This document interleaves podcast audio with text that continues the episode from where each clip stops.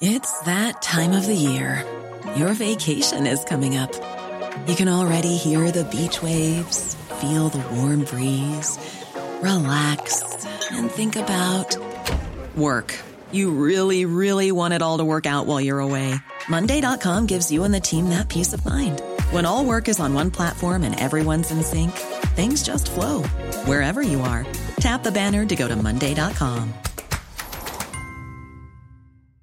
There's never been a faster or easier way to start your weight loss journey than with PlushCare. PlushCare accepts most insurance plans and gives you online access to board-certified physicians who can prescribe F D A-approved weight loss medications like Wegovy and Zepbound for those who qualify. Take charge of your health and speak with a board-certified physician about a weight loss plan that's right for you. Get started today at PlushCare.com slash weight loss. That's PlushCare.com slash weight loss. PlushCare.com slash weight loss. The Michael Reid Show podcast. Tune in weekdays from nine on L M F M. To contact us, email now, michael at lmfm.ie. Hello, good morning. Welcome to the Michael Reid Show. This is Ken Murray with you until eleven a.m. this morning. Lots of debate and discussion on the issues of the day. If you want to get in touch, our text number is oh eight six, one eight hundred, six five eight. Well, the row over plans to make changes at Our Lady's Hospital in Navan is rumbling on. Lots of contradictions, lots of confusion, and indeed a lot of angry people in the Navan and Meath area. Uh, joining us on the programme this morning is the Minister for Justice, Fine Gael T D for Meath East, Helen McEntee. So, uh, Minister, first of all, can I ask you, what is happening at Navan Hospital as you understand it? Well, good morning, Ken. Um, well, what is happening at the moment is that there is no change happening. Uh, and that is a commitment that was given to us by Minister Donnelly following a number of conversations this week, and obviously following a meeting that happened with the H S C uh, and with clinicians and representatives from both Navan and Drogheda. Uh, now, obviously, there has been a lot of discussion, not just in the last few weeks or months, but in the last few years around the changing nature of Navan Hospital, uh, and in particular focusing on the accident and emergency. Uh, and I suppose what we have, and, you know, you, at the outset you said there's a lot of people saying one thing, there seems to be different things being said, people are confused. We have, and I have, as a, an elected representative, as has my colleague Damien English and others, for many years been asking about changes around capacity, around investment, around the type of patients, around the, the risk that is there or not there, uh, and trying to get answers to make sure that whatever services that we have, that they are the best services for the people in this county and that people have access to the best services possible.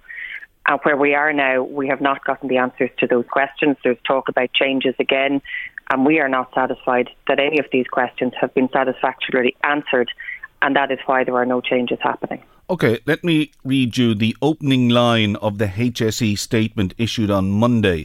And it says, quote, "The H S E has announced plans for the final step in the transition of Our Lady's Hospital Navan to a Model two hospital, which will involve evolution of the hospital's emergency department to a twenty-four hour medical assessment unit with support from a local injuries unit." So as far as the H S E is concerned, uh, whether you agree with them or not, this is going ahead. And if it's not going ahead, that then doesn't that then raise questions as to why the H S E made this announcement on Monday?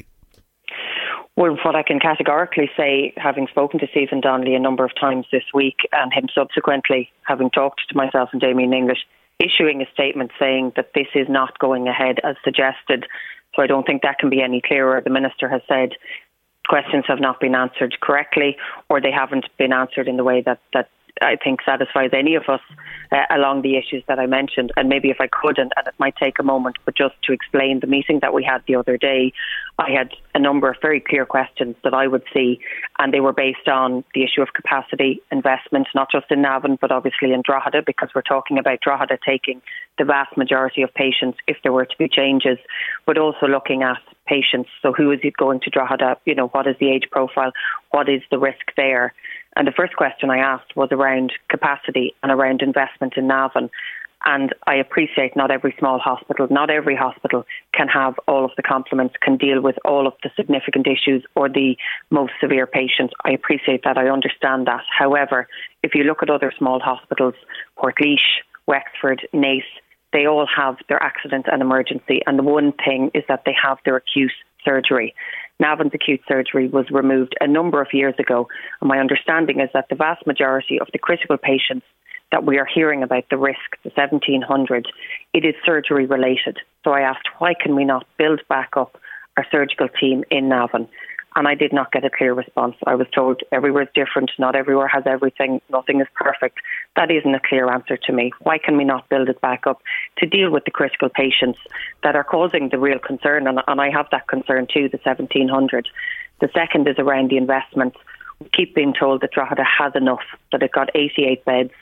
We were also told the other day that half of those were for the closure in Dundalk, which happened after the fact. The people in Drogheda had to deal with the additional pressure for many years before they got the investment. The other half, if it was for Navan, it's already gone. The capacity is not there. The population has increased and Drogheda is bursting at the seams. So to be told that there will be additional beds, even though a capital plan announced a couple of weeks ago had absolutely no mention in Drogheda for this additional capacity, It is, is not fair to us when we have been asking for this for years. And the third piece is around the patients and where they go. And again, I, I the, the, the seventeen hundred number that was given to us, the critical patients, I, I want to make sure that they're in the right place too. The eight thousand five hundred who will come in from the G Ps, and that will stay the same, I appreciate that. But the ten thousand other patients, nobody could clearly say to me, where do they go? How do they know where to go? Are they not going to turn up in Drogheda and add a significant additional pressure? So to me, these are real, genuine questions, genuine concerns. This is not being political. This is me trying to ask a question. Where is the investment? Why can we not build up our capacity? And how do I turn around to my constituents and say, this is This is the direct path for you. This is where you go.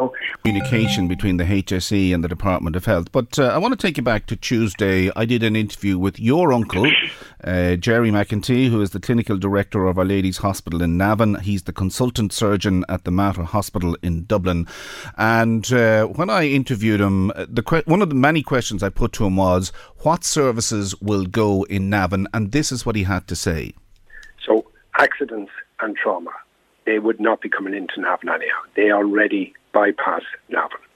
Patients who get acutely ill, uh, seriously ill or critically ill, for example, heart attack or suspected heart attack, uh, seizure, uh, stroke, uh, those patients will either call the local ambulance service, and the local ambulance service now will be a rapid response vehicle with uh, advanced paramedics who are specialists in uh, meeting the critically ill patient, assessing them quickly and commencing first-line treatment, and they will make the decision to bring that patient, uh, that critically ill patient, to the nearest Model three or Model four hospital, rather than they bring in that patient into the emergency department of Navan Hospital, where if they don't have the critical care services, they have to institute first-line treatment and then transfer the patient out to the nearest Model three or four. So this is all, it is nothing to do with cost efficiency. This is all to do with patient safety. Well, there you go, Minister. That's your uncle basically laying it on the line, basically saying that uh, there's going to be changes at Navan Hospital, and if it doesn't happen in the next two weeks, it's going to happen in the next few months. So the changes are on the way. Isn't that the case? We seem to have lost the Minister for Justice, Helen McEntee, there uh, on our line. I don't know where the Minister has gone. Slight breakdown in communications. Uh, that's a bit of a, a pun there, because uh, one of the issues that has arisen is the fact that the H S E Uh, does not appear to be tic-tacking properly with the Department of Health uh, in relation to what the plans are for Navan Hospital. But we do have the Minister back on the line. Uh, Minister, I don't know if you heard that clip of audio there from your Uncle Gerry, but the point I'm making is that what your Uncle Gerry, uh, the clinical director of Our Lady's Hospital in Navan, was saying, that changes are coming, and if they don't happen in the next two weeks, they're definitely going to happen in the coming months. Isn't that the case? Well, firstly, I have to stress that I have nothing but admiration and respect for Gerry, and respect his position, and exactly what he is saying I don't in any way contradict. As you've said, there's already a bypass mechanism in place for certain types of patients. But the figures that we were given last week, twenty-one thousand plus patients from two thousand nineteen, and it was two thousand nineteen because it is pre-COVID, so they, they based it on those figures. The, the rapid response vehicle, firstly, this, this is the first we'd heard of this, and this is the first time we had somebody from the ambulance service actually in a room with us. So that was positive, but obviously something that we, and in particular Damien English, has been asking for for years. Where is the ambulance service in all of this? But the patients that he mentioned absolutely need to get the critical care that they need.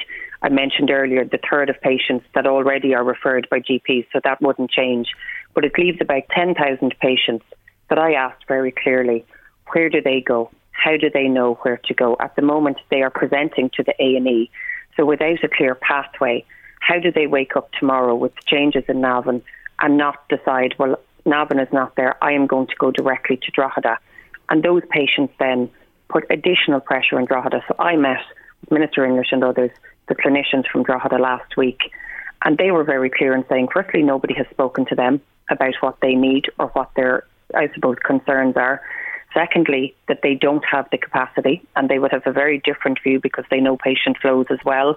So I think we need to listen to all clinicians here, that there is going to be a higher number than four or five a day coming to them from okay, now. Well, it will be much higher. So how do you deal with that risk then? So I, I'm not saying there isn't a risk here. I, I, I don't in any way disagree with what Gerry has said in terms of the risk.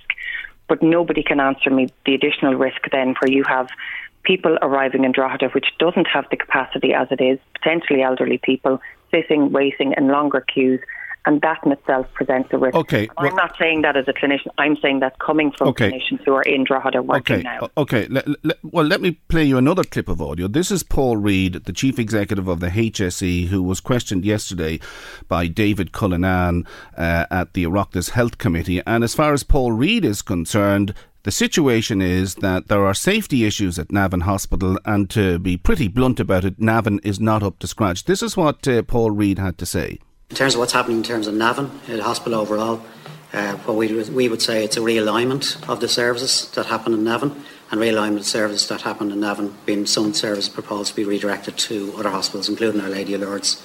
Uh, the reason for that and the rationale for all, all of that is very significant and very serious patient safety risks Uh, have been highlighted uh, to me and the board of the H S E, and indeed uh, with the department as well. The risks identified have been, first of all, there is no local emergency department governance in place in Navan Hospital. Uh, there's no acute surgical uh, service in place in Navan Hospital. An agency registrar uh, provides, uh, and, and not specialists in the emergency department, provides the cover in, in Navan. Um, And, you know, there's there's very sig- significant issues in terms of one of the smallest I C Us in the country. Those risks have been highlighted to me very significantly by the Chief, Clin- Chief Clinical Officer of the H S E, uh, the Clinical Lead for Acute Services nationally, uh, the anaesthetist specialists in the local hospitals, surgical specialists, physicians, N C H Ds and nursing, all the way to myself as C E O and the board of the H S E, and indeed and to the department. I, in my role as, as C E O at H S E, have to take those risks very seriously. I take any risks associated with patient safety and, pay, and saving patients' lives very seriously. And, and, and I hear what you're saying there, Mister So Reid. Current and, position, and, current, yeah. If I can just finish, uh, yeah. sorry, Deputy, if I can just finish on that. Uh, so I can't ignore that. I have to address it. We have very well aligned ourselves with the department on it to progress a number of actions to make that safer. Now, obviously, I will take full cognizance uh, of government's concerns, and we'll address government concerns in, in, through through the process that we're in at the moment. But I can't ignore and won't compromise my role to address what I have to address right to now. There you have it, Minister. As far as Paul Reid is concerned, Navan is an unsafe hospital. So isn't the changes that uh, Gerry McEntee outlined on Tuesday to us here on the programme, they're going to happen anyway, and it's not a case of if, it's a case of when. Isn't that the case? Well, no, I don't think that's the case.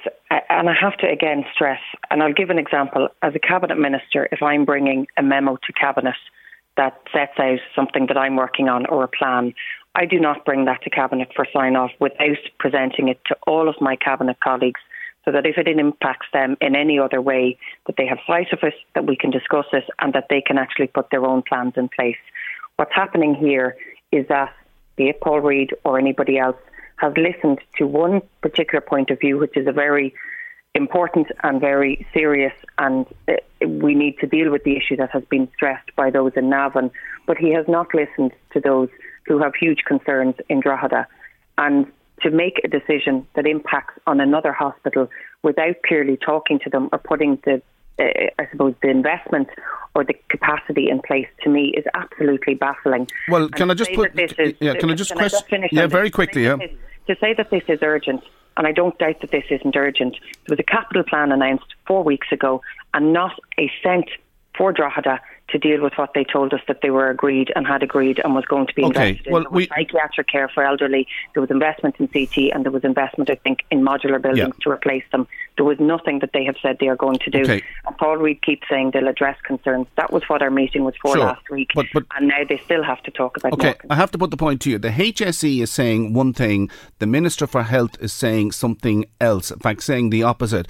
Would you accept that the handling of this has been nothing short of shambolic? Well, what I would say is we have been asking for questions to be answered for years. So for the H S E to say that this is urgent, it must happen now. If that was the case, why has all of this investment not happened? Why have they not responded to concerns? Why has it taken a meeting last week to, to, to answer some of them? But now they're saying, well, we will come back with more answers in due time. I am really frustrated that we are at this point where I am being blamed and others are being blamed for potentially somebody's life being put at risk, when we have been saying for years all we want is the best for people in our county. All we want is to have the appropriate services, and if people have to go elsewhere, that's fine. But when I have clinicians and the Director of Services in Drogheda saying to me, we don't have the capacity, this is a risk that's going to be now put on us. We haven't been spoken to. We don't have any additional investment. Okay. I have to take that seriously too, and I take that very seriously. Obviously, this boils down one way or another to bad planning. Just one final question, Minister, before you go, and uh, I know we've overran on the Navan hospital situation. Uh, you're a former Minister for European Affairs. In terms of the Northern Ireland Protocol and the legal action by the European Commission against the United Kingdom, um... where are we at, and what are the implications for the island of Ireland if the European Commission uh, can't put manners on the British? Well, look, we're, we're not in a good place. I think that's very clear. What happened this week with the publication of this new bill, it was not only disappointing for many, many reasons, but it was hugely damaging, I think, to the trust that has been built up and developed over the years. We've spent years working on the protocol.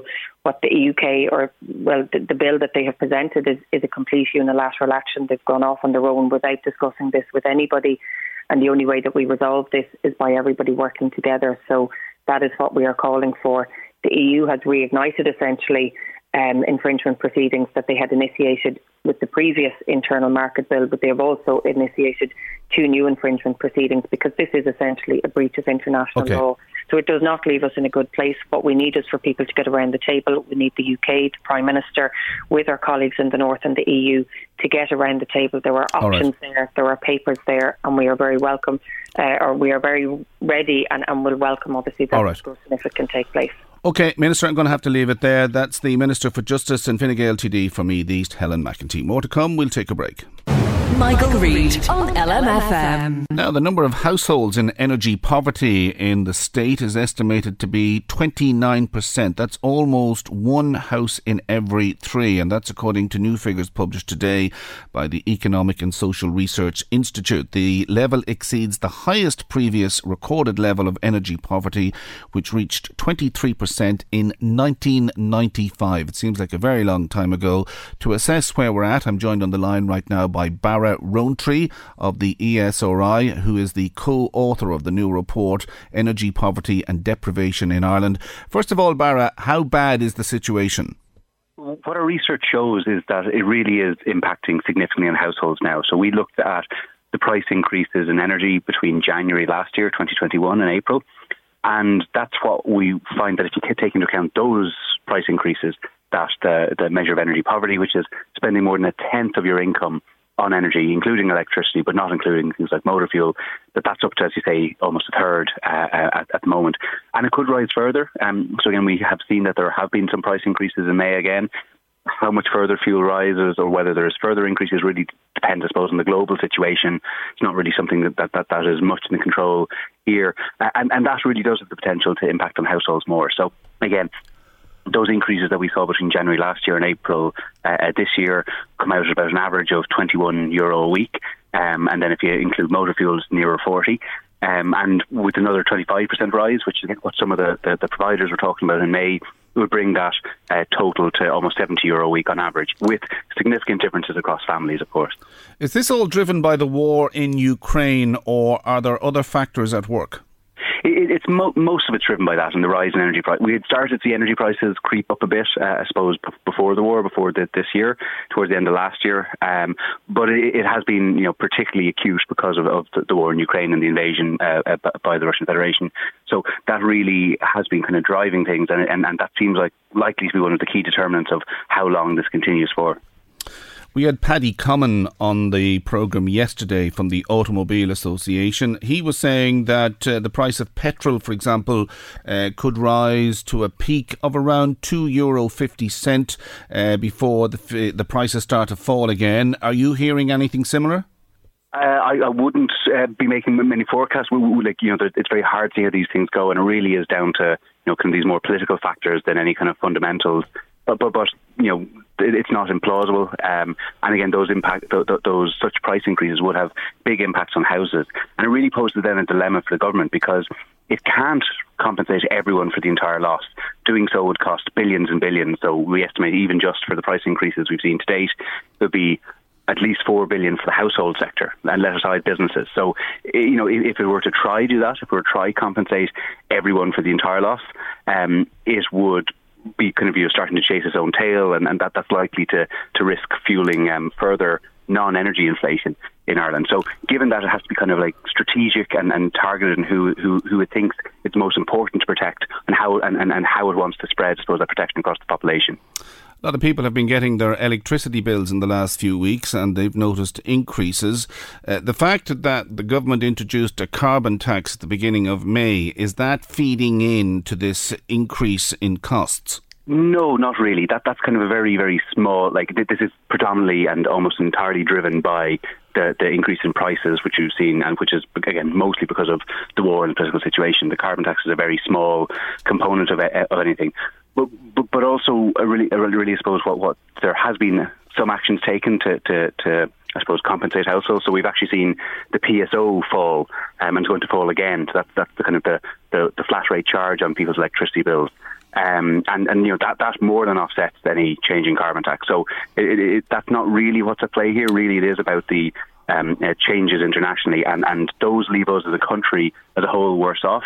So it really is then a question for government about who it wants to protect. And, and, and we know from that perspective that those who've been most adversely affected are those on lower incomes, on fixed incomes in terms of welfare right. payments or that.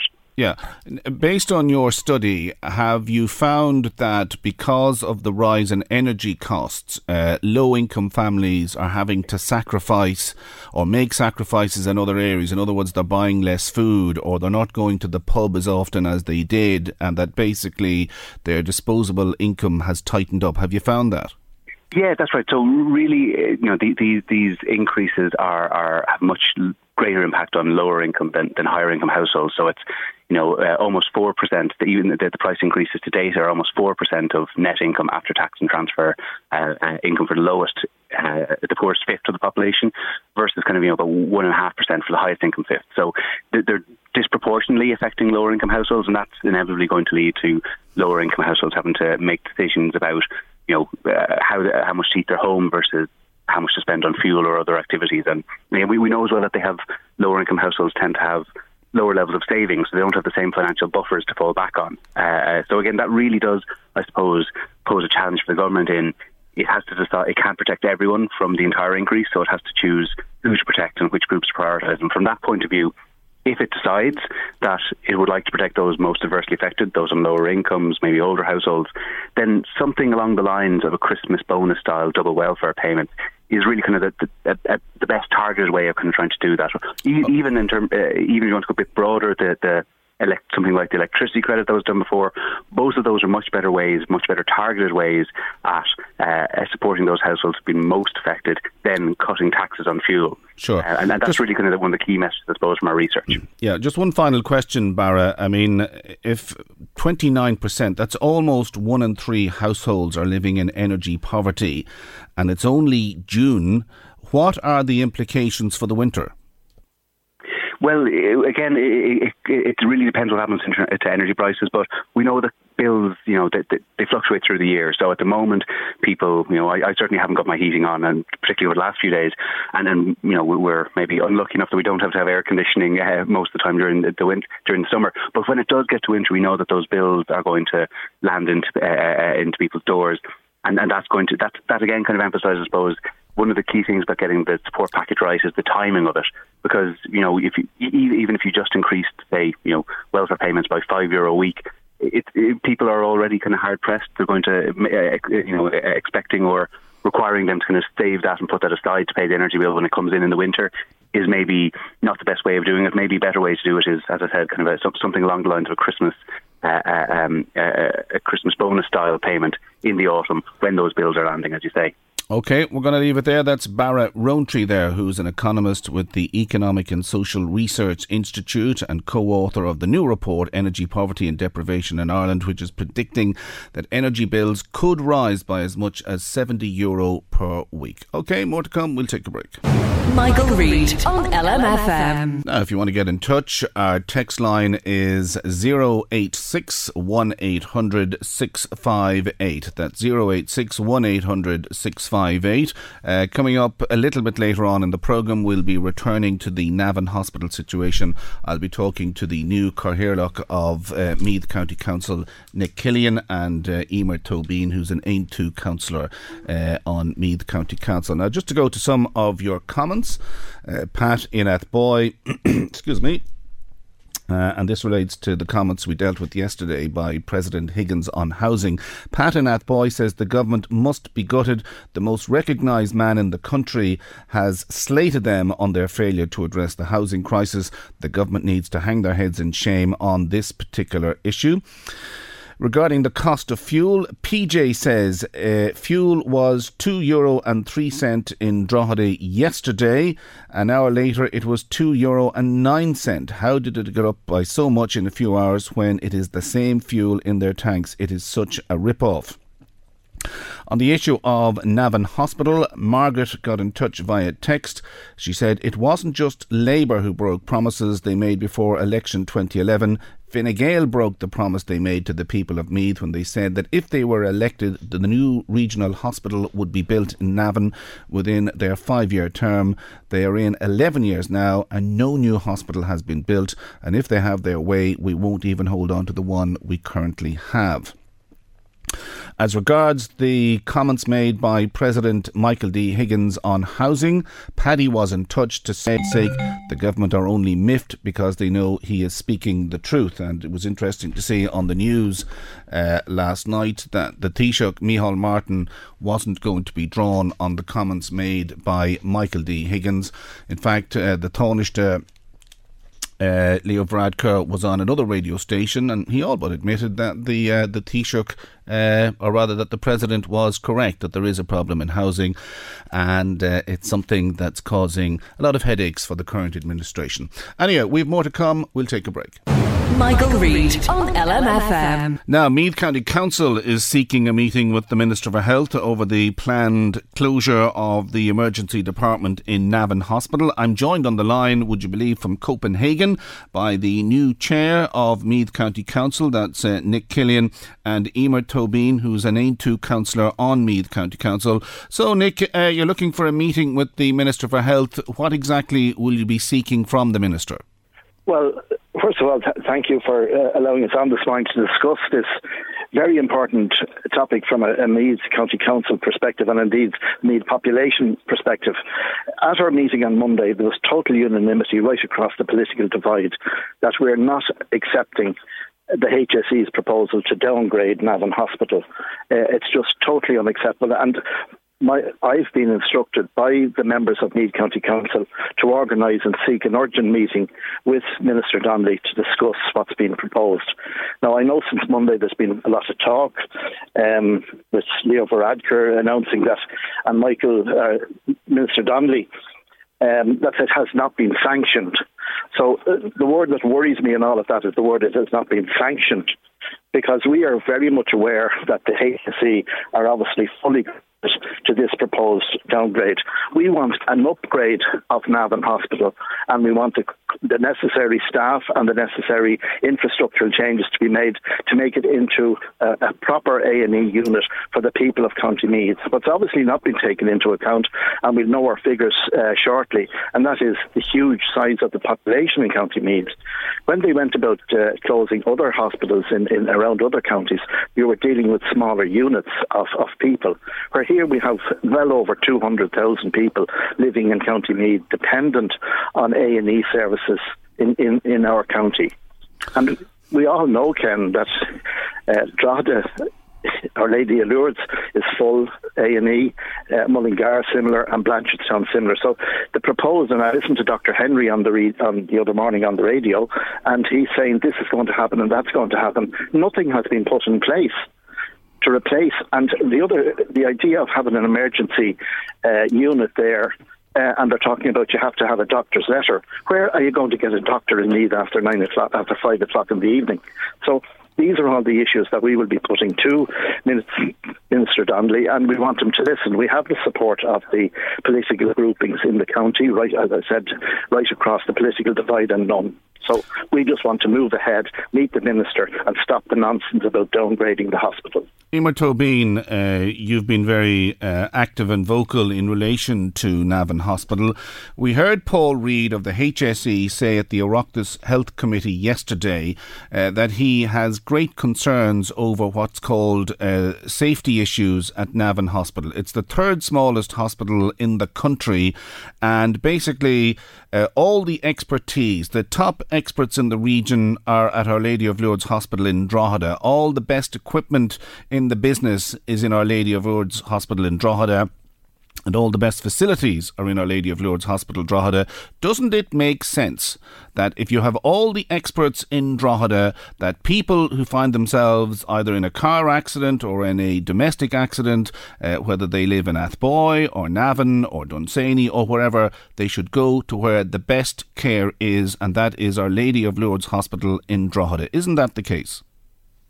Well, on paper, Ken, you're absolutely right. People should go to a hospital where all the expertise is. But the problem is people can't access that care because the queues are absolutely enormous. We all know the waiting list across the country and all the different A and Es.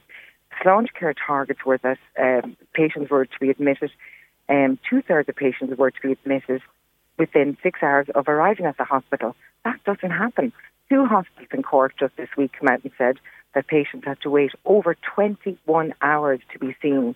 So I think it's kind of um, disingenuous to suggest all these fantastic facilities available in Drogheda, that's where um, these people should go, but they can't access them because the, the capacity isn't there.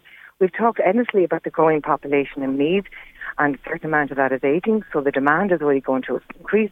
So why would any right-thinking H S E person think we need to take capacity out of the system? Everybody will tell you. Certainly I was on the streets in Kells last Saturday. People were in Navan getting petition signatures on behalf of the Save Navan Hospital campaign. People are absolutely scratching their head going, what in the world is behind this decision? There's no transparency. We're not getting any level of detail except to say, well, this decision was mooted um, ten years to close Navan A and E, and we're sticking by that decision. We're living in a different world ten years later. Okay, but y- huge numbers of people moving into into Navan and, and Meath, and to say that people have to go outside our county now to get emergency health care makes absolutely no sense. Okay, and but but. Yeah, but you've accepted with my my question that it makes sense to go to Our Lady of Lourdes Hospital in Drogheda where the expertise is. If, for example, uh, the Department of Health uh, announced that it's going to expand uh, the bed and staff capacity at Our Lady of Lourdes Hospital, then doesn't that mean that uh, the concerns you've expressed earlier on uh, don't become concerns because people will go to Drogheda and they'll get the best care? it will certainly ease things if capacity was increased. But if we look at the waiting times across every A and E across the country, you know, we're not going to change things quickly in terms of people's um, waiting times. twenty-one hours down in Cork. I think forty percent of patients last year waited over twelve hours. I mean, the evidence is there across the country, Ken, that capacity is not in the system. And to say to a, a population that's two hundred thousand people strong, sorry guys, you don't uh, warrant having your own standalone emergency department. You've got to go elsewhere. And you know yourself, Connolly um, uh, medical staff were out on a protest a few months back saying they couldn't take any people from outside their uh, area. Drogheda has come out the same. Even Mullingar on Monday this week said, consider um, other options. Please don't come to, to the A and E in, in Mullingar. And also the Matter came out and said to people, avoid coming to the emergency department there. So I just don't understand what the evidence of the overruns and all these E Ds, why the government is, is or the H S E is saying this needs to close and meet. I'll tell you from talking to hundreds of people last weekend, people are reeling from the absolutely... what they would see is a reckless decision that is going to put people's health and lives at risk. And you mentioned there about, um, um, you know, it, it's more dangerous that possibly uh, to treat people in Meath. What about all the adverse incidents and extreme incidents that have happened within the last five years in this country? From two thousand seventeen to two thousand twenty-one, there was a thirty-two percent increase in adverse incidents. seventy-nine thousand has jumped to one hundred five thousand adverse uh, incidents. And extreme incidents, which okay. means ca- catastrophic health outcomes and death, that has jumped from three seventy-three to five seventy-nine. Okay, These but are people's lives we're talking about here. Let me put that same question to Nick Killian. Nick, uh, on the basis that the expertise is in Drogheda, and this has been a policy for some years where the government is creating centres of excellence, as they call them, whereby uh, in various regions around the country there is one top-notch ho- hospital with all the best doctors, all the best consultants, all the best equipment, all the best facilities. Are you saying, or do you agree with Emer along the lines of that if the bed capacity was expanded at Drogheda, then you wouldn't have a problem with the winding down of the emergency department in Navan? We want in County Meath our own hospital looking after the uh, in excess of two hundred thousand people, and which is growing. And this also can have an effect on the economy of the county. We're trying to attract in industry. And if we haven't got the facilities for people to come in and work and live in County Meath, they don't want to be travelling off in an ambulance to Navan. And that's the other situation. We don't even have uh, an ambulance service at the present time that's capable of dealing because of the delays and the uh, time factors. Uh, ambulances coming from Monaghan to look after accidents in County Meath. So the H S E are speaking out of both sides of their mouths. And um, th- th- this is a trust factor. I certainly uh, do not trust the words of the H S E at this particular point in time. Now, I realise that these people have to have a job to do and have to go out and say what they're told to say um, by their by their bosses. But that's not, we're not accepting what they're saying. And the people, I mean, this is the time that where people, where the H S E and the government have to listen to the people of the county. There is anybody that I've met over the last four weeks, and the subject has come up, want to use Navan. They have faith in Navan. They have trust in Navan. Now, yeah, but it's it's the third smallest no, hospital. We're looking for an upgrade. We're looking for an upgrade, Ken. We're not. We're not looking for a downgrade to a level two hospital. We want right, an upgrade and proper services for the people, and we deserve it, because then we can also help people in Westmeath and we can help people in Cavan and Monaghan as well, if we have the proper services. I know, but this didn't happen. County. Yeah, I think, as I recall, and correct me if I'm wrong, if I am wrong, I'll, I'll say I've got it wrong, but this didn't happen, for example, this thing of upgrading the hospital in Nina and Ennis didn't happen when uh, Limerick was being developed as a centre of excellence. The facts of the matter are... Look at the problems in Limerick now. No.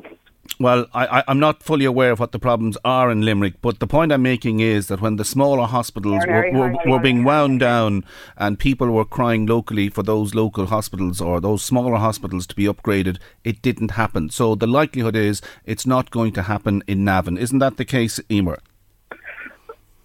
Well, look, there's, there's, there's the one thing, Ken, I just want to draw people's attention to. There's five I C U beds also um, been removed from Navan Hospital. Now, we've just come out of, um, you know, the worst uh, extremes of COVID. And the whole discussion around COVID was to protect our I C U beds, protect overruns in all the hospitals. And that's one of the reasons Ireland has one of the most severe and strictest lockdowns in Europe, was to keep our health service afloat. And now, as things have eased, we're saying, yes, now we don't need these five I C U beds. I mean, you know, it really, really is incredible that, you know, we're being expected to accept this. And yet, if I recall, when I look back to two thousand eleven, Fine Gael came out in their pre-election promise and said, let's get a five hundred bed regional hospital in, in Meath. Because, you know, this was this was a pre-election promise, but obviously they had felt that there was a need for it because they knew the population was only going to go one way. And yet here we are faced today having to present the evidence at our full council meeting when we were discussing the whole thing, saying the evidence is there that people's lives are going to be lost or they're going to have serious health outcomes unless the hospital and the emergency department is available to the whole county. And one last thing, Tim, for... Um, There's a huge number of people that have moved into, into Meath recently. A lot of those people don't have cars. How are they going to get over to a different county to access emergency healthcare? Like, people think, you know, our ambulance service is already under savage pressure. And, and to expect people to be able to drive to another county to get care when so many of our new um, inhabitants in Meath don't have the, the, the means to go over there. So it's very hard. I know, Emer, but I have to put the point to you. I have, I, I have to put the point. Yeah, but Emer, I have to put the point to you. The, the, the, the Department of Health and the H S E have done their sums. They've looked at the trends. Drogheda, for example, is now the biggest town in Ireland. I think the population is somewhere between forty and fifty thousand. You have massive population in Laytown, Bettystown, uh, Ashburn. Uh, Stamullen is growing, uh, and that there's this massive growth in population in the East Meath area. So, exactly. so, so logic. They're struggling with their own population. How in the, how in the name of reason are they going to be able to deal with another twenty, thirty thousand people every single year? No, no. But how the point the point I'm making is the point I'm making is from from a common sense point of view, isn't it logical that Drogheda becomes the centre of excellence, albeit that Our Lady of Lourdes Hospital uh, needs to expand its bed numbers, it needs to expand its staff, and that logic says it's better to have all the best medics in the business in Drogheda rather than one or two experts in Navan, and every time somebody is brought in for f- following an accident, they're going to be transferred to Drogheda anyway. Does it not make sense that way? Look, for years and years and years, the government and the H S E has chipped away at services in Navan Hospital, okay? And now they're saying, well, we don't really have the infrastructure to help people with complex needs. And I would say, you know, there's a self-fulfilling prophecy here in that they, they um, what's the word? They allowed the situation to arise, uh, to, to, to arise, and now they're saying that, you know, we can't help these people. In those cases, people who have severe complex needs, I would say bring them to, to the matter, to get the, the, the emergency healthcare. But there is hundreds and hundreds of other people with other daily issues where they'll need normal emergency healthcare. And N A M has done an excellent job in looking after those people for years, and it makes absolutely no sense. And as I said before, it's dangerous and reckless, and it's very hard to go back to the people of this county and say, sorry guys, you don't warrant having your own emergency department. We're not talking about a small county here, Ken. As I say, we're going to get some surprise, I imagine, when the census figures comes out. It's probably going to be a lot more than we've even factored for. But on the ground, people are saying they are absolutely so worried. I mean, the level of worry and stress, people are feeling so insecure about their ability to be able to access healthcare has been removed, and the government has not done the decent thing and explained or okay. even justified their decision. Okay, well, Nick, let me come back to you. Just looking at the H S E statement from Monday, it says that this reconfiguration, this is the term they're using, it's supported by the physicians, the surgeons, the anaesthetists, the junior doctors and the emergency department nursing staff. They all believe that this is the right way to go to get the best outcome. So they're the people. Well, the they're the people at the. Ken, I know, but from, they're the people at the coalface who live, who live in my own village of Oireachtas, working in Navan Hospital, and it's totally opposite to what uh, has been put out. This word reconfiguration is a great word, but you know and I know and everybody else listening to the programme today knows, we can't get nurses here in Ireland. We can't get doctors. They're flying off to Australia, Saudi Arabia and everywhere to work. So even from an expansion point of view, they're, they're, you know, they're speaking out of both sides of their mouth. We simply cannot get the staff. We have a shortage of nursing staff in this country. We have a shortage of doctors in this country. So the, the H S E need to get real here. And they're not listening, but they have to listen. And I want our senior politicians out there, our minister, three ministers and our senior politicians to listen to what the councillors of the county are saying from their own parties, that they have to take on board what we're saying. We represent the views of the entire county and it has to be listened to. And it's about time the government uh, got the Lee Roddy to say to the H S E, no, this is not going to happen. We're going to expand and we're going to upgrade Navan Hospital. That's what has to happen. This needs courage. It okay, needs and, courage and, of conviction so. of, of the government to stand up to the H S E for once. They're, they're leading us by the nose. Yeah, well, Nick, you're going to meet Stephen Donnelly. Just just bear with me, Emer. Uh, Nick, you're going to meet the Min- Minister for Health next week and you're going to say it's time to upgrade Navan. If the Minister says, well, that's a matter for the H S E, and the H S E says, sorry, logic says we upgrade Drogheda and we downgrade Navan, what are you going to do then? Well, I'm going to be asking them where they're going to get the staff to upgrade Navan, where they're going to get the capacity to fill all the jobs they're talking about. If they're not there... Like, they're simply not there. The H S E, I mean, the H S E H R system is in a mess at the moment because they simply cannot fill posts. They're out trawling the world trying to get nurses. Our own nurses, uh, it's not attractive for them enough. They're flying out of the country as soon as they come out uh, of university. So, you know, Minister Donnelly has to listen very right. carefully to what's been said, yeah. and he has to take on board and make a judgment call as to whether he sides with what people are saying to him or the medical people are saying. And we can have an excellent facility in Navan if he provides the staff, a consultant that's needed to be there. We we do already have great nursing staff working in the hospital, helping people and saving lives. And they do that every day of the week. Okay. And that mustn't be forgotten. Okay, Emer, I'm going to leave the last word with you. Um, Aontú are holding a public meeting in the Newgrange Hotel on June the thirtieth. I mean, on the basis that people show up, they're all going to basically say uh, what you've been saying this morning. But I suppose the question is, how do you convince the government that Navan needs to be upgraded? Uh, and bearing in mind the costs and, as Nick just mentioned there, the lack of expertise, the lack of staff, how How do you get around this problem whereby uh, Navan is not up to the same standard or doesn't have the same level of expertise as Drogheda? How do you get around this? And I mean, if it's all about money, as you know, uh, the government is pretty stretched as it is. Look, feet on the street is going to be the first way that we're going to get the message conveyed to the government and to the H S E. There's going to be another rally. There's absolutely no way the people in Meath are going to accept this at all. Um, there's, a, there's a very important point, uh, Ken, which we didn't mention. This is a G P referral. The new proposed unit now is going to need a G P referral. Now, I'll just tell you, yesterday morning, my husband tried to get an appointment for our ten-year-old son yesterday morning.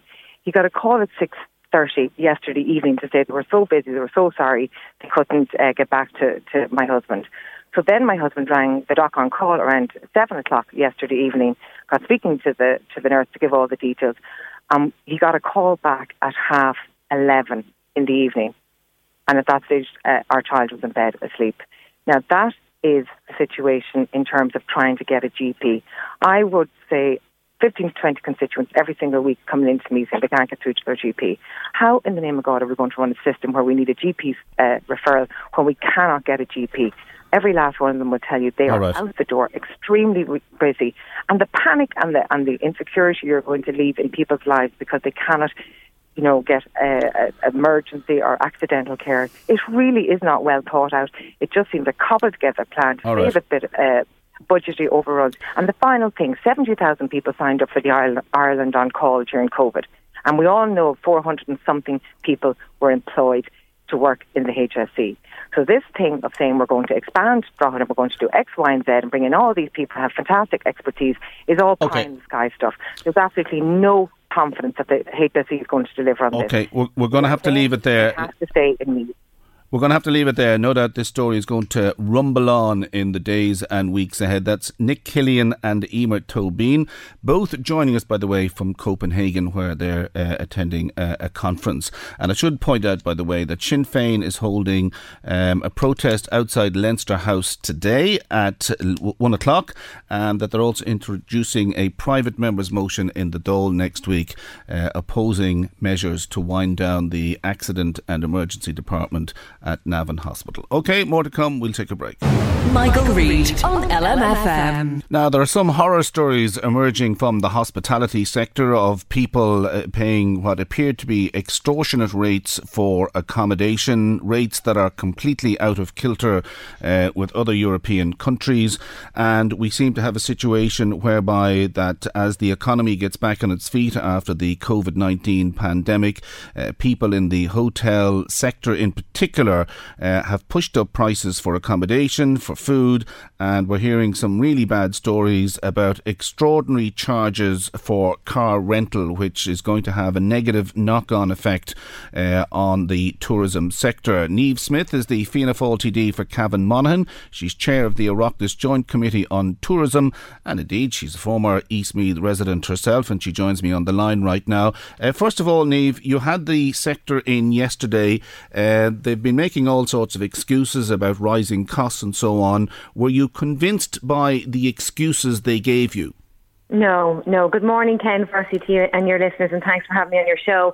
Um, you're absolutely right. We, yesterday we had a very robust discussion in the Oireachtas Committee with Responsibility for Tourism, and at that we had representatives from the Irish Hotels Federation.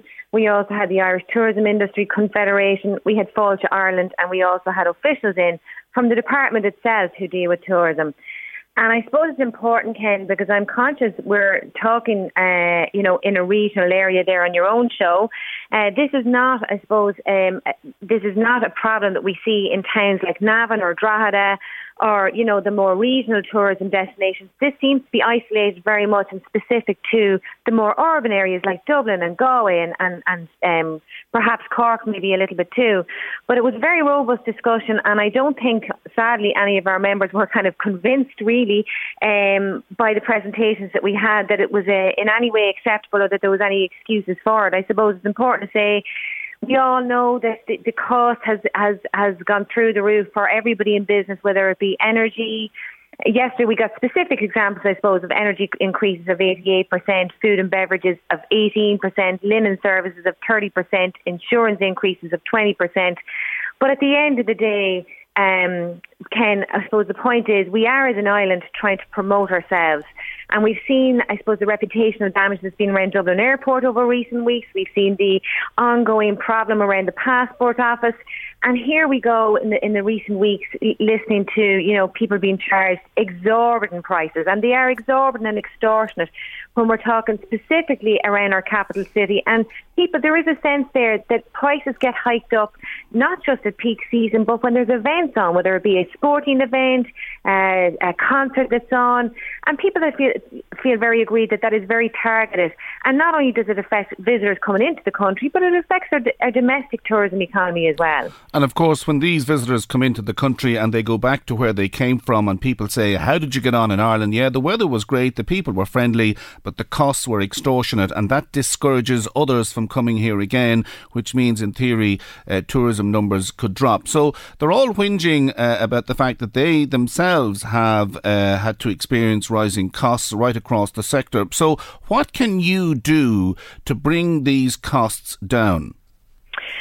Well, I, I'll just give you the example, Ken. I mean, yesterday, Senator Shane Castles in, in, uh, gave the example that yesterday, for example, the Marker Hotel were quoting six hundred fifty, almost seven hundred euro for a bed, a double bed in their hotel room for that night. He, on the other hand, could go and book three flights for himself and two of his children to Spain for the same price.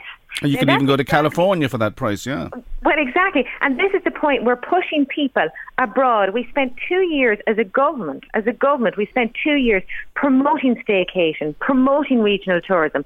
And it has to be fair to, to Fáil to Ireland, who are consistently trying to encourage people to go to counties like Meath and Louth and Cavan and Monaghan and far beyond the Dublin area. But as, as Paul Kelly rightly points out, Dublin is the gateway city to everywhere else. So in other words, if people are getting ripped off, and they absolutely are when it comes to some hotel prices in Dublin, not all, uh, that has an, an immediate impact right across the country and the island in terms of getting people out to the more regional areas. R T E did a very good package the other day. They interviewed some people, um, who tourists who had come into this country. And to hear American tourists saying they went for a B and B because they couldn't actually afford the hotel prices in Dublin City. I mean, it is doing a uh, reputational, international reputational damage. And that is the fear that we have this. I mean, the other the point is that the fall to Ireland, you know, they have facts and statistics and analysis done that up to this point, anybody who came into this country, they, they, there was an eight percent of people saying that they got poor value for money. However, eighty percent of people reporting they always got good value for money. So, I mean, this kind of rhetoric, and it's not just rhetoric, it is hard facts. If you, I haven't done it today, but if you Google, you know, trying to get a bed in Dublin today, I'm sure it would be astronomical. And as I said, people really feel that there is this tendency that once a concert's announced, once there's an All-Ireland game on, you know, prices go through the roof and make it, you know, just impossible for right, people so who might be coming from Galway or Cork and want to stay in the city, but it also has the effect of the international tourism uh, industry coming into yeah, this country so, and feeling they're being ripped off. Okay, so obviously the greed factor is alive and well. Now, there's a couple of issues here. Is this uh, hoteliers, even publicans and restaurants, just basically trying to recoup lost revenue during the COVID pandemic period, or is this being driven by the fact, as we've been discussing earlier on, that, for example, fuel costs have risen as a result of the war in Ukraine, and this is being knocked on across a load of sectors? Well, look, there is, I suppose, the, the problem, and again, Paul Kelly alludes to that. We have to look at the solution. The first thing is the government have been foursquare, and everybody in the tourism sector would be candid in saying that, foursquare behind the tourism sector and kept the V A T rate reduced as they required. So, I mean, in terms of government intervention, that's the real practical way that they can do that and have done that. And the annoyance here is that that is not being passed on to the consumer. Now, the um, Irish Fe- Hotels Federation made the point that, you know, you're talking about excessive prices for a small number of rooms that's perhaps left in the market. But the point is, if the room is available to somebody, May, may, all may be that they booked it uh, maybe two weeks ago or three weeks ago at two hundred euro. Why? Just because it's the last couple of beds, would it become seven hundred euro on the one night? So, I mean, um, the other point that Fáilte Éire were making was, you know, we have had, I suppose, no development. We've ha- we have had COVID. I would have to say, Ken, there is no doubt that the tourism sector has had a harrowing harrowing sure. number of years in tourism, and you know there has to be there, there is a bit of makeup. We are not an island that has seven months of sun. That's uh, a fact. Uh, so the tourism sector has to, I suppose, make hay when the sun shines, if you like. And you know you can go anywhere else in the country, it has to be said. Uh, and I think you will get reasonable rates, you will get good value, you'll get uh, lovely fa- family. I think Ireland kind of reinvented itself during po- COVID sure. for the staycation. Weatherby's against us, so, you know, okay. the regional tourism has to happen and, and make the most oh, of it. Oh, but oh, if oh, I could just say this... Very quickly, yeah. Yeah, just we, there is a problem in terms of the capacity, and we don't seem to have the beds that we need to cope with the demand coming into the city centre, okay? So there is an issue there, and that can be addressed, I believe, from Fáilte Éire. There's about three thousand five hundred beds coming on stream over the next two. And it has to be said, some of the beds have been taken out of the system because of the humanitarian crisis and people coming into this country. So there. But, but, but what I'm asking you is, in terms of government policy, what can uh, what can the government do to address this problem? Either by adjusting V A T rates or, you know, uh, imposing less taxes on, on the sector. What can they do to get prices down while at the same time maintaining competitiveness? Yeah, well, I mean, I, I do go back to the V A T rate, and there was a huge campaign on, on around the last budget to ensure that the V A T rate stayed as it is. And I mean, the government will be trying to do that yet again, and it has a, a huge impact, not just on the tourism, but on the tourism service industry as well. So that's one of the things, and it has to be said. Uh, the government is fighting might and main to to to work along the department was saying the officials to provide the training and encourage. We did have a brain drain where I suppose people left the industry during COVID because there was such uncertainty around it, and those people have gone on to other jobs and other careers. So there is a body of work to be done there from government, from an education point of view, providing the schemes, ensuring that there's uh, the skill set there too, because that is another problem within the tourism industry, you know, recruitment and retention, and we see that across so many industries, but it is very prevalent. And I actually believe that there's hotels rooms not available in city centres because they haven't got the staff to uh, for the upkeep and the maintain, maintenance of those rooms. So there is, I suppose, a combination in terms of the reasons of the problems around this, and government will be doing everything along with Fall to Ireland, along with the Irish uh, Hotels Federation and the officials in the department to try and rectify both the recruitment and retention, keeping the V A T rate as it is. And it has to be said that most of these businesses has been sustained by the very generous Uh, grants that were put in place to, to keep them going and keep the businesses alive uh, during COVID. OK, we'll have to leave it there. I just want to thank you very much indeed uh, for joining us. That's uh, Niamh Smyth, who is the Fianna Fáil T D for Cavan Monaghan and is also chair of the Oireachtas Committee on Tourism. Now, just to go back to an earlier item, I think I said that uh, Nick Killian and Emer Tobin were at a conference in Copenhagen. I was wrong. They're actually in Copenhagen as part of a delegation to meet the company Ramboll that rolls out infrastructure to get people out of their cars to walk and cycle. So my apologies there if I misled you. OK, more to come. We'll take a break. Michael, Michael Reid on L M F M. Well, as you probably heard in the news yesterday, the European Commission has begun legal action against the United Kingdom in connection with Boris Johnson's government introducing legislation that will overturn large parts of the Northern Ireland Protocol. Now, the Commission has relaunched legal proceedings that were halted last year and are expected to announce new proceedings as part of its initial response to the legislation. Karen Coleman is a regular voice in this programme. She's editor of Europarl Radio and joins me on the line right now. Uh, this legal action, uh, the European Commission is saying that the British have uh, breached an international treaty, and the British are saying they haven't. So where are we at? Well, we're at uh, where we've been at many, many times, um, where you don't, you just can't get agreement between the E U and the U K on the difficulties surrounding the Northern Ireland Protocol. The publication last week of the uh, British bill on the protocol and its um, uh, suggested proposed changes to it, of course, have caused ructions within E U circles. It was expected. And what you had yesterday was the um, E U coming out with its response to the publication of that bill. Now, the infringement proceedings that are being taken by the E U, which Maroš Šefčovič, the E U Vice President, announced details of yesterday.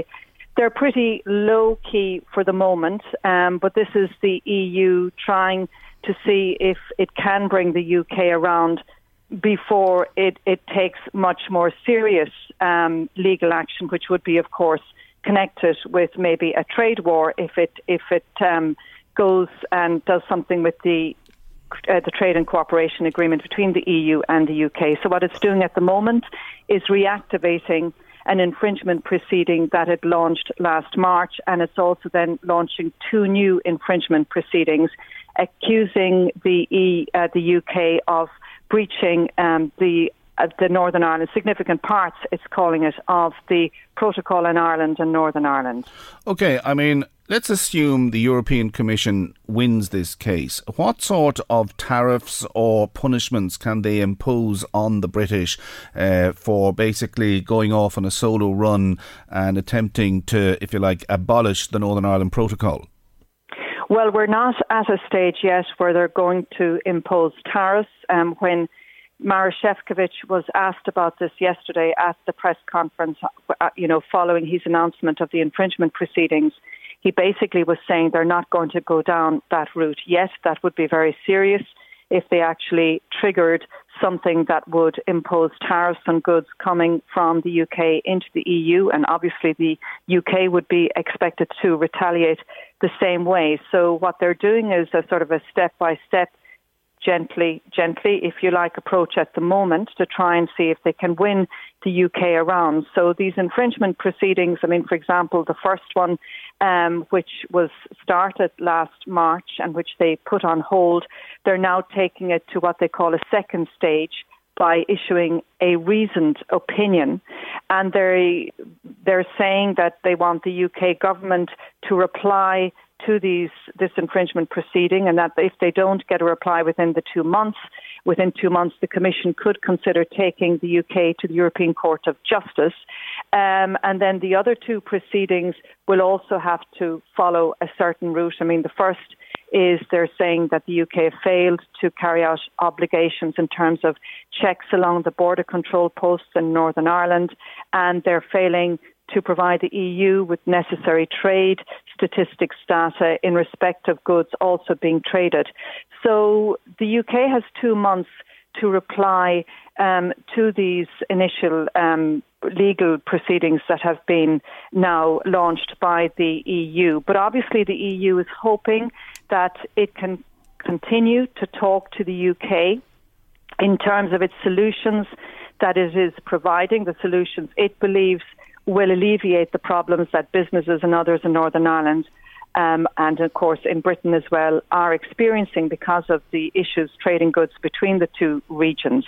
Um, but whether that's going to happen or not, obviously, it, it remains to be seen. We don't know how the U K is going to respond to these infringement proceedings. I mean, past behaviour would suggest they won't take much notice of them at the moment. Uh, this decision by the British to basically bin the Northern Ireland Protocol, I mean, is this being driven by the D U P, or is it the right-wingers in the E R G, the European Research Group, who take the view that because Northern Ireland, if you like, enjoys the best of both worlds, it's in the U K, but it's also in the European single market, so to speak, but that means then that the European Commission still has a, a toe in the U K, if you follow what I mean. Who exactly is pushing this, or is it the fact that jo- Boris Johnson has to be a little bit more firm in light of the fact that he scraped home in the confidence vote there two weeks ago? Well, I think it's a mix of all those things, uh, Ken, but obviously the Eurosceptic wing of the British Tory party and government is extremely anti-E U, as we know. They don't want to comply with E U legislation. They consider aspects of the protocol as breaching the sovereignty of the United Kingdom, um, and they don't like any role E U courts, so the European Court of Justice, which is another big issue of contention which is connected with the Northern Ireland Protocol, that those against it, they want to remove the role of the European Court of Justice. So, of course, the Eurosceptical wing of the British Tory government and party are very keen to rid um, all kinds of E U involvement in the U K legislation, including that of the protocol. But we know, of course, the D U P has been very against aspects of the protocol. They have um, refused to take part in power sharing at Stormont, and this was supposed to be a sort of a carrot approach to the sure. D U P by publishing this bill to try and woo them back to establish okay. um, power sharing in Stormont. Okay, Karen, you spend a lot of time in Brussels and Strasbourg. I mean, from the people you've been speaking to, whether they're in the Commission or indeed in the European Parliament, what do the M E Ps and the Commission officials actually think of the British over the way they've dealt with this whole Brexit process? I think you can um, uh, you can probably confidently say, I could confidently say, the majority of them are incredibly frustrated. Um, they throw their hands up in the air when the British come out with something like this. And time and time again, when these issues are discussed, for example, in debates in the European Parliament, I mean, you will find that the majority of M E Ps from all sides in the European Parliament, bar very extreme radical groups, tend to be supportive of the Irish position in terms of the protocol. They know an awful lot about the Good Friday Agreement, about the protocol itself. When, for example, Micheál Martin um, addressed the European Parliament last week, there was general agreement with what he was saying about um, the situation with the British and the protocol. So, I mean, I think when the British come out with something like this, it just reminds people of the hardened Eurosceptical stance that certain uh, aspects of of, the, of British um, politics took, and of course were very successful in, in achieving the Brexit um, deal at the end of the day. So I, I think there's just general exasperation. Um, I think the the Commission just doesn't know what to do at this stage. It, it like, for example, Maroš Šefčovič yesterday, he he repeated a number of their solutions that they have come up with to try and get the British on board. He waived three pages of a cert that he said is the only requirement now for a lorry full of goods coming from Britain into Northern Ireland, and that um, the British proposal, which is this dual regulatory system of checks on goods, would be completely, would overwhelm businesses with paperwork. So the Commission believes it is time and time again coming up with solutions that will absolutely alleviate the problems businesses have in Northern Ireland and those in, in Britain bringing goods over to Northern Ireland, and they don't understand why the okay. U K and why the D U P aren't accepting those solutions. Yeah. Just very quickly, Karen, when do we expect the outcome of this court case? Oh, they're going to take, I mean, this is going to take ages. It's, it's, um, you know, they've got, they're going to wait, first of all, for a response from the U, from the U K, and then uh, it may take up to a year before any formal, you know, the next moves will take place. So I think this is more a kind of a negotiating tactic. Um, it's going to take, a, it will take a while before those all infringement right. proceedings gather any momentum, really. All right, and that means then, in theory, that until this court case is, um, if you like, dealt with and uh, ruled upon, uh, the D U P will continue to stay out of the executive instalment. All right, that's uh, Karen Coleman there, editor of Europarl Radio. We'll take a break.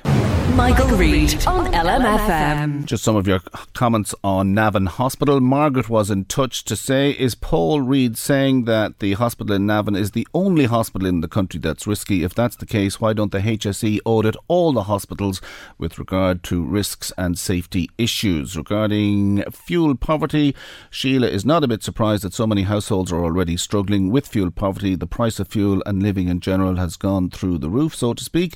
People cannot keep up.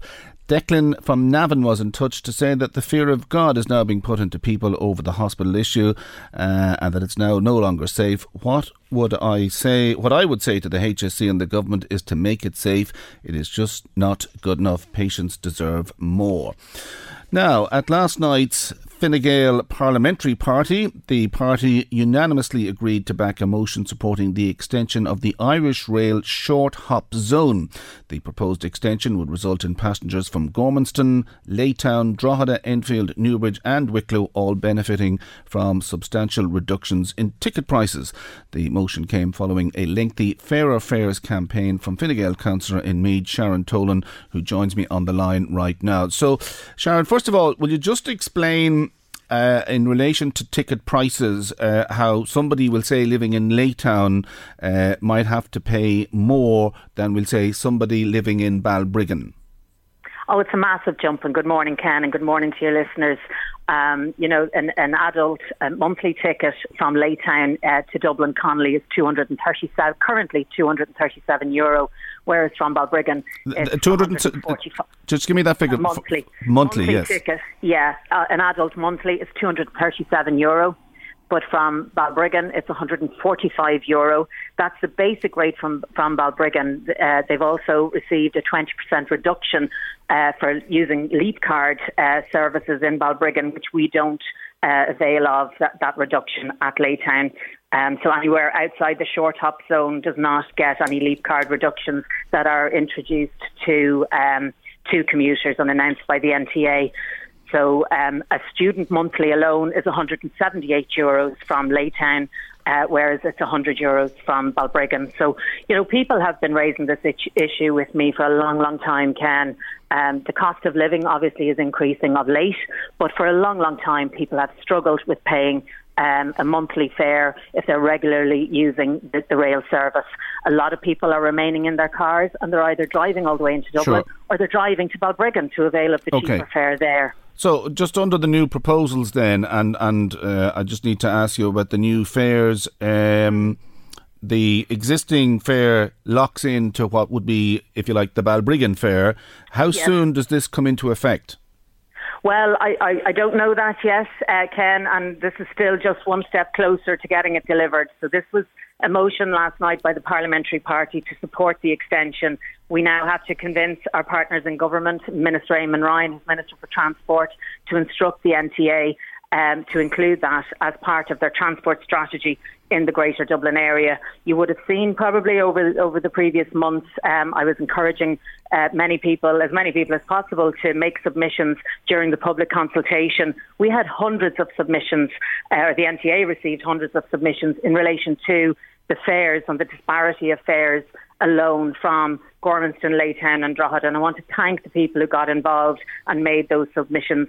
So we're now waiting for the publication of that transport strategy, and the next uh, number of weeks is, is the key, I suppose, crunch time for, for uh, ensuring that the N T A do include it in that transport strategy and extend the short hop zone.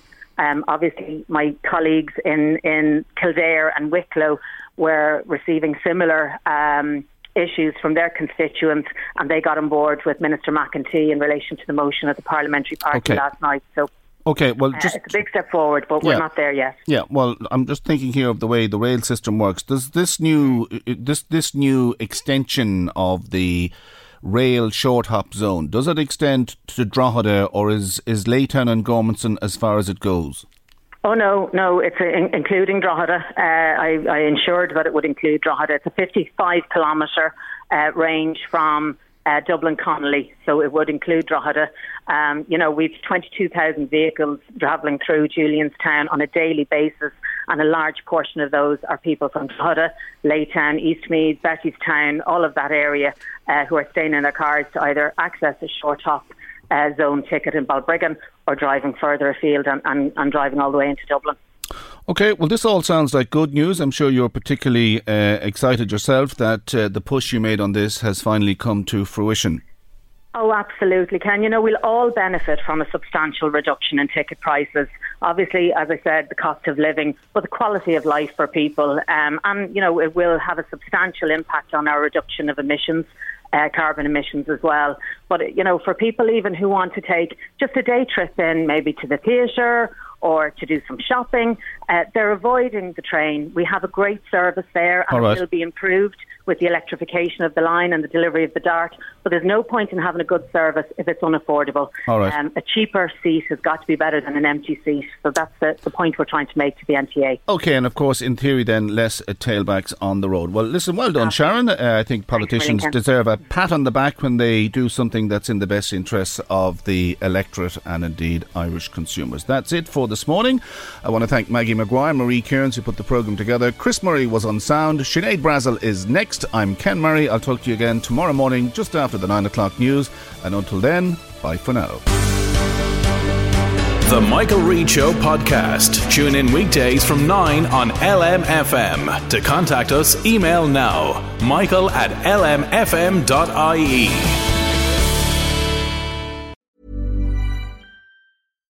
Here's a cool fact. A crocodile can't stick out its tongue. Another cool fact: you can get short-term health insurance for a month or just under a year in some states.